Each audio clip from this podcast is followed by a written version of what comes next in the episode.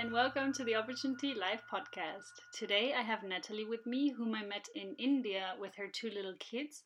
She had been traveling around the world with them for quite a while, and I invited her to this podcast because her family's story is very interesting, and the method that she uses to raise her kids is something that I hadn't heard of before. It's called unschooling, and what she has to say about this method was very inspiring to me, of how to have an interrelationship with your kids that is very free and really focused on the individual character of the kid in front of you. You still rarely see foreigners traveling with their kids in India, and even the people that are traveling with their kids in India, they're being very cautious of where they take their children.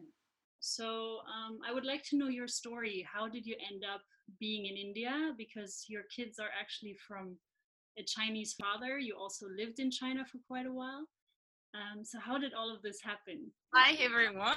Hi, Miko, and thank you. And I would, I will just add that uh, because I, I travel alone with them. So for me, I met actually some a few families in India, but I never met uh, single parents. So I'm French, by the way, and uh, I think everyone knows that, hearing me speaking English.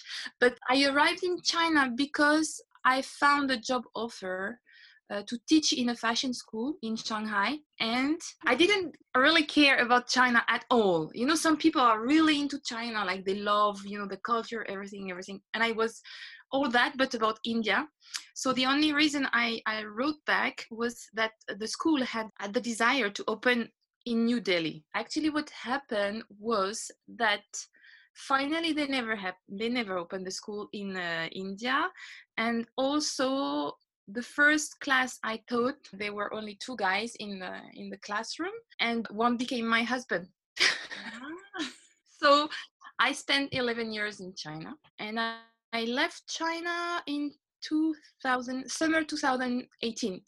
Um, what happened was, like, actually I separated from my husband, like we were still married, but we were separated like four years ago. And then one year after that, he died. And then I stayed, but uh, it was actually difficult, like to, uh, for visa purposes and all this kind of stuff. Uh, and it was like life in Shanghai is pretty much expensive. And I was like, why do I use my savings just to keep living, like spending four thousand euro a month, like just being in a super busy city?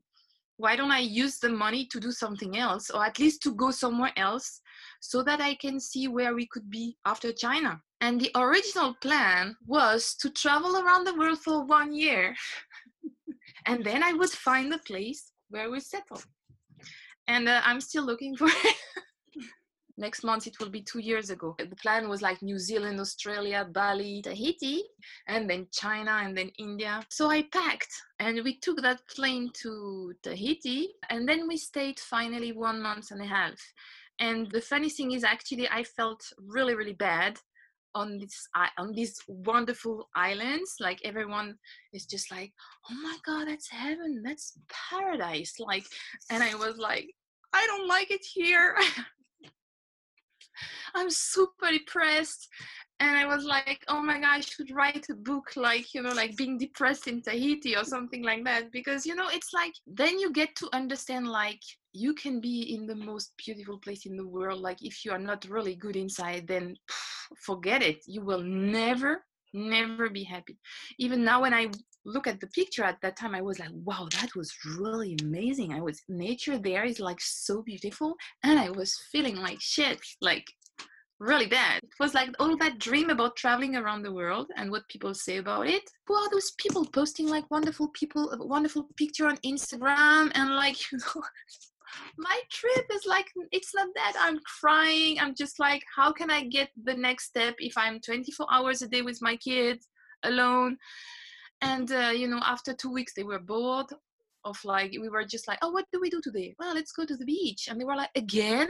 And I was like, no, there's nothing else to do here. So really, it was it was very surprising. So then I called my friend, the therapist one, and I was like, I think I can't, I have to come back, do some session with you, and then I will see what I will do. So I came back, I began therapy with her. And then in, um, I think December, I realized that we, the three of us, my kids and me, just missed China so much that we just wanted to go back there. So we went to see France and then to India after that. And then that was it. Like we spent like two years traveling mostly between China, France, India, like, yeah, Polynesia and Denmark, like meeting friends and everything. And okay, so I can do it because of course my kids, they don't go to school. They never went. Um, How did you make that decision, or why did you make that decision? And you know, it's funny because I'm thinking like I am so not sure of anything in my life, but that I was sure. I don't know. It's like he went to a kindergarten for like two months or three months, I think. And I was already trying to find like alternative school or this kind of stuff, like Montessori or like the other stuff. And then he went, he was three and he had homework, and I was like, seriously, homework? I mentioned it in a meeting and the parents were just like, oh, that's really good that they can, you know, in the evening they can process what they learned during the day. And I was like, they are three years old and they have five pages of homework. Nonsense. And the teacher was kind of marking the, like, you know, writing stuff on the homework. And one day, um, my son came back with the homework. It was a coloring page, and he did color the, an orange in pink. And the teacher wrote, an orange is not pink. And I was so pissed. I also, because, because actually I, I have always been a very good student, very good kid at school. I was, I, I would never have colored an orange pink actually, and I thought it was so wonderful that my kid just like was free enough to color it like, you know, another color. I didn't want that to go, you know. I was like, okay, then we just stop school.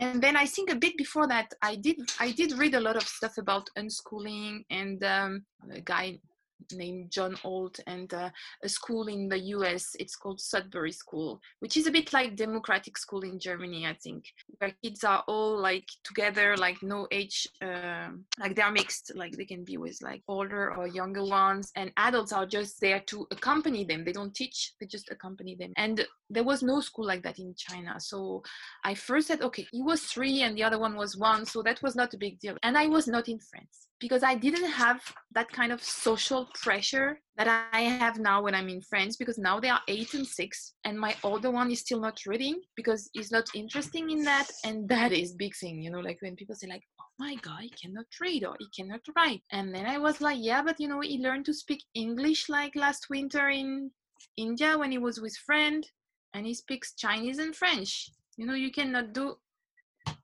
everything. So is this one of the biggest criticism of the parents? What are you facing when you're telling other parents that you are unschooling your kids? I think first they must think I am a kind of like uh, stuck teenager, not not grown up and totally irresponsible.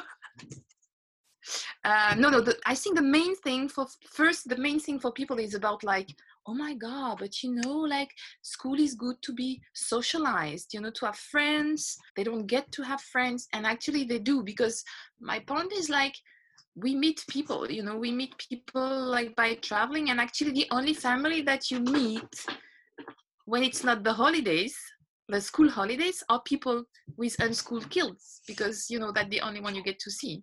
I think one of the big challenge when you travel as a family is to find another family. And that's why, you know, when I met you, actually, I had this kind of plan to try to organize trips, or at least to connect people, because it's true, like uh, kids are happy to have friends, not their age. It, they can be older, like, especially, you know, like in India, for example, like people love kids.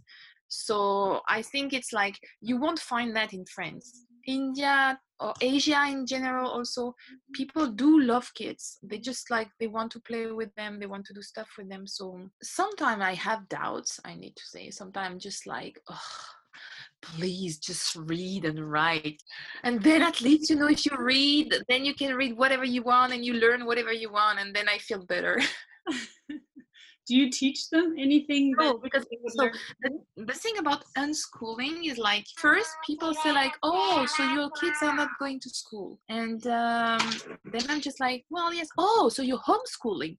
And homeschooling in in people's brain is like, okay, so you teach at home. It's just, and then I was like, well, actually, no, it's unschooling.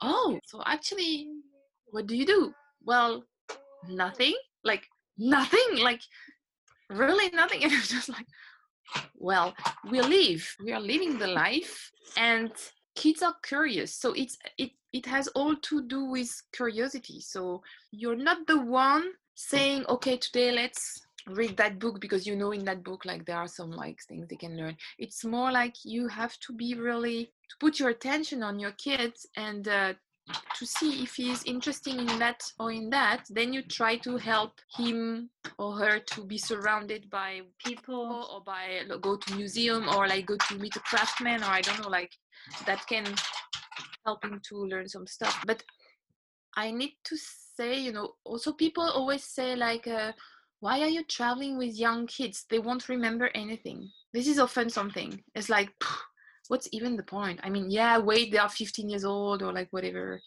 And uh, sometimes they have some memories about like really precise, I don't know, they, they remember if it's not precise things, but it will, it will be about, I don't know, smells or impressions or like, yeah. So on one of your Instagram posts, you talk about a quote from Khalil Gibran. It speaks about how kids are not your property, and that yeah. you cannot make them into something that they're not, and that you are more like a support and leading them towards something.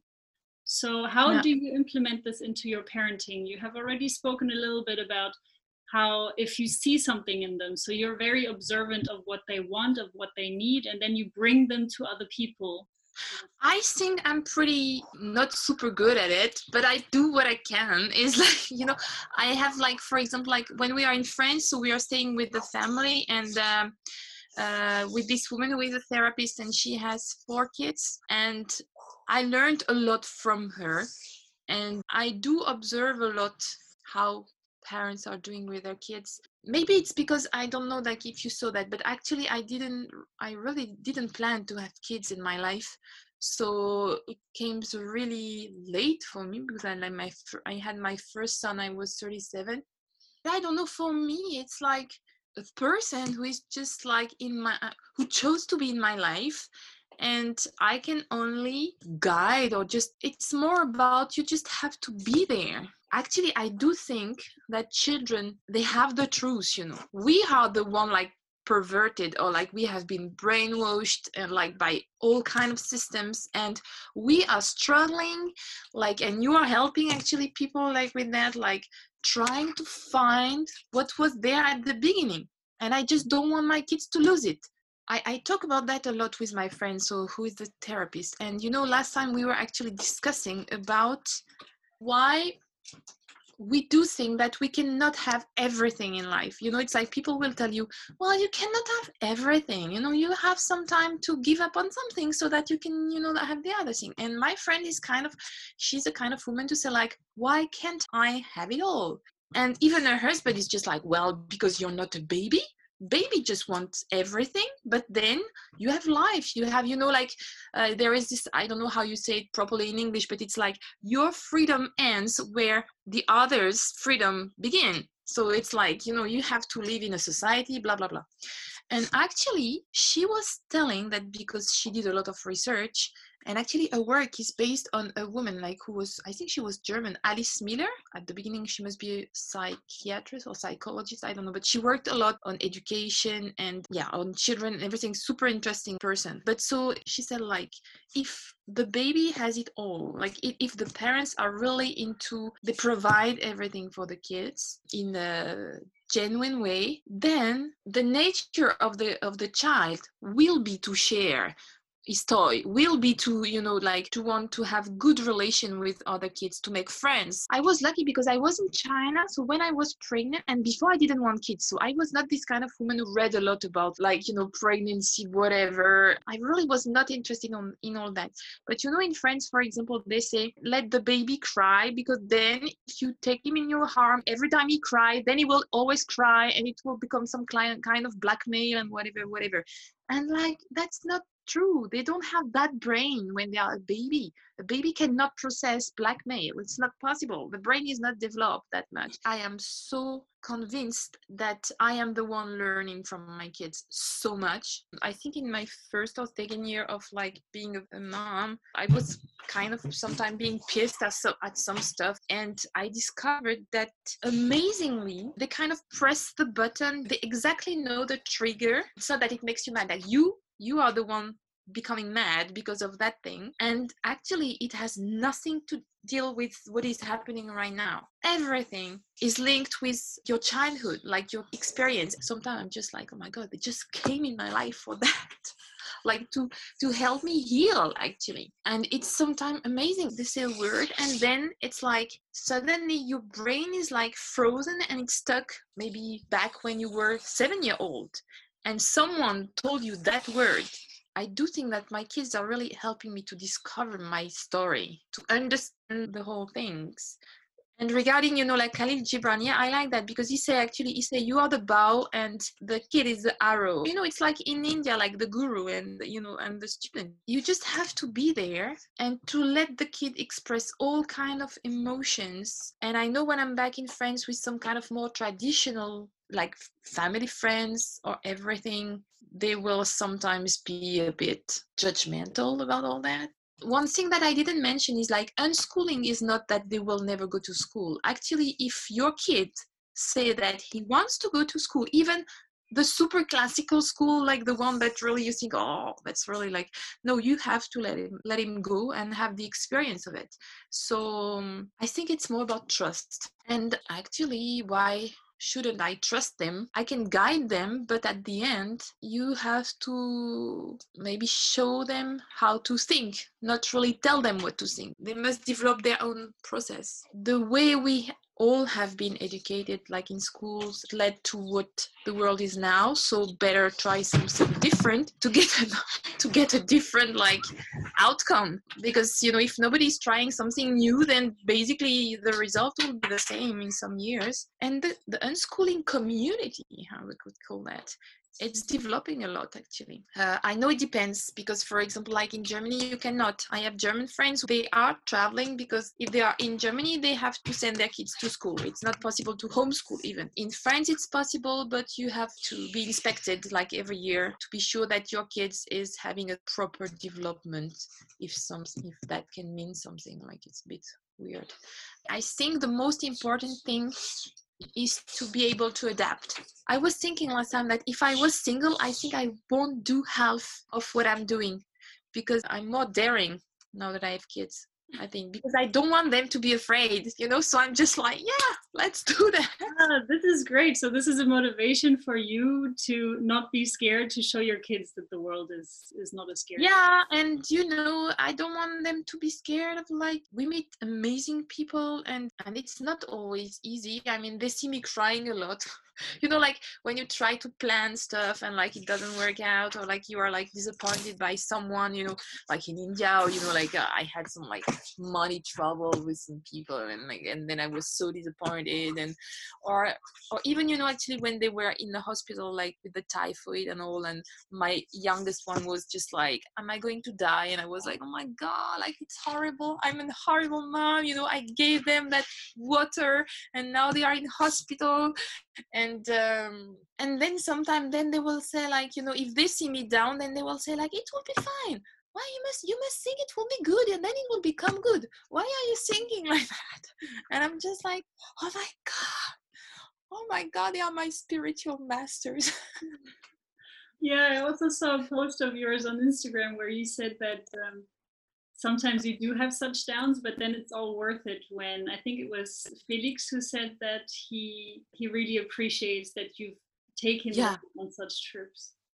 I was super, I actually, I was really surprised because I thought from the beginning it was more difficult for him than from his father. Yes, I know, because now you understand English, so I should be really careful.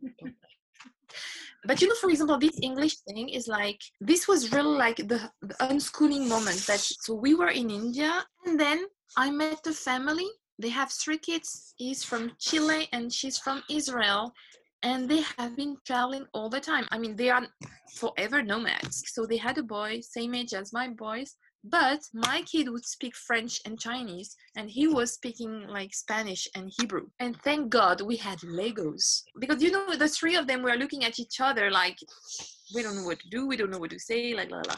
And then they started to play Legos together. And in three weeks, I was like totally amazed. Like the three of them, they were speaking like super good English, like, but super good. Like the whole sentences like that you can hear in like movies, you know, it's like, and the accent is so much better than mine. We were, the four of us, the parents, we were just like, oh my God, because it began by, okay, this is good guy, this is bad guy. And then three weeks after that, they were fluent. Of course, it's because they, they have heard people speaking English for a long time, but so everything is in their brain, but it, it is waiting the proper time to be revealed. And apparently I'm not there yet, but from what I've read and the experiences I've heard, it's like, this is what is happening with reading, for example. If you're not at school and nobody is pushing you to read, then you will actually um, gather everything, all the information, and overnight, it's like people like who testified about that, they said exactly the same. It's like, yesterday was not reading and today is reading. There's one day where it's just like, I guess informations are enough, and then they start reading. So they don't have this kind of like reading letters by letters and everything. It's just from scratch to reading. I'm, I'm waiting for that. You know, those things are always easy when your kid is kind of like reading at four and everyone is posting, you know. That is a sad thing, actually. It's still that there's no competition at school, but still people are happy to say like, oh, my kid is four and he starts reading. And I remember one day a woman put something like, my kid is six and for the first time he's wrote, he wrote his name. And I was like, thank God you post that, because, you know, yeah, everyone is different. So some kids, they will read at four and some they will read at twelve, and you have to trust your kid and trust yourself, or just like, yeah, the decision, all this kind of stuff. So you seem you seem quite happy with your decision of unschooling them, and you seem genuinely like in a good place with traveling. It's not forever, you know, because first, you know, like, um, I mean, to live in this world and to travel, like, you have to earn money. So this is one more thing. So I made it back to a full-time job, like, for some time to save some money and to do that again. And actually, the only deal with my kid is like, okay, you only do that if and only if after we are back to a kind of like life of traveling. Or I'm speaking about unscho- unschooling. Traveling, I like it. I know at one point they are happy to stay for some time at the same location. That's why um, we are kind of like slow traveling, because it's like, I think if it's too fast, there's not really a point. And even if you want to meet people, really spend time with them, you cannot go.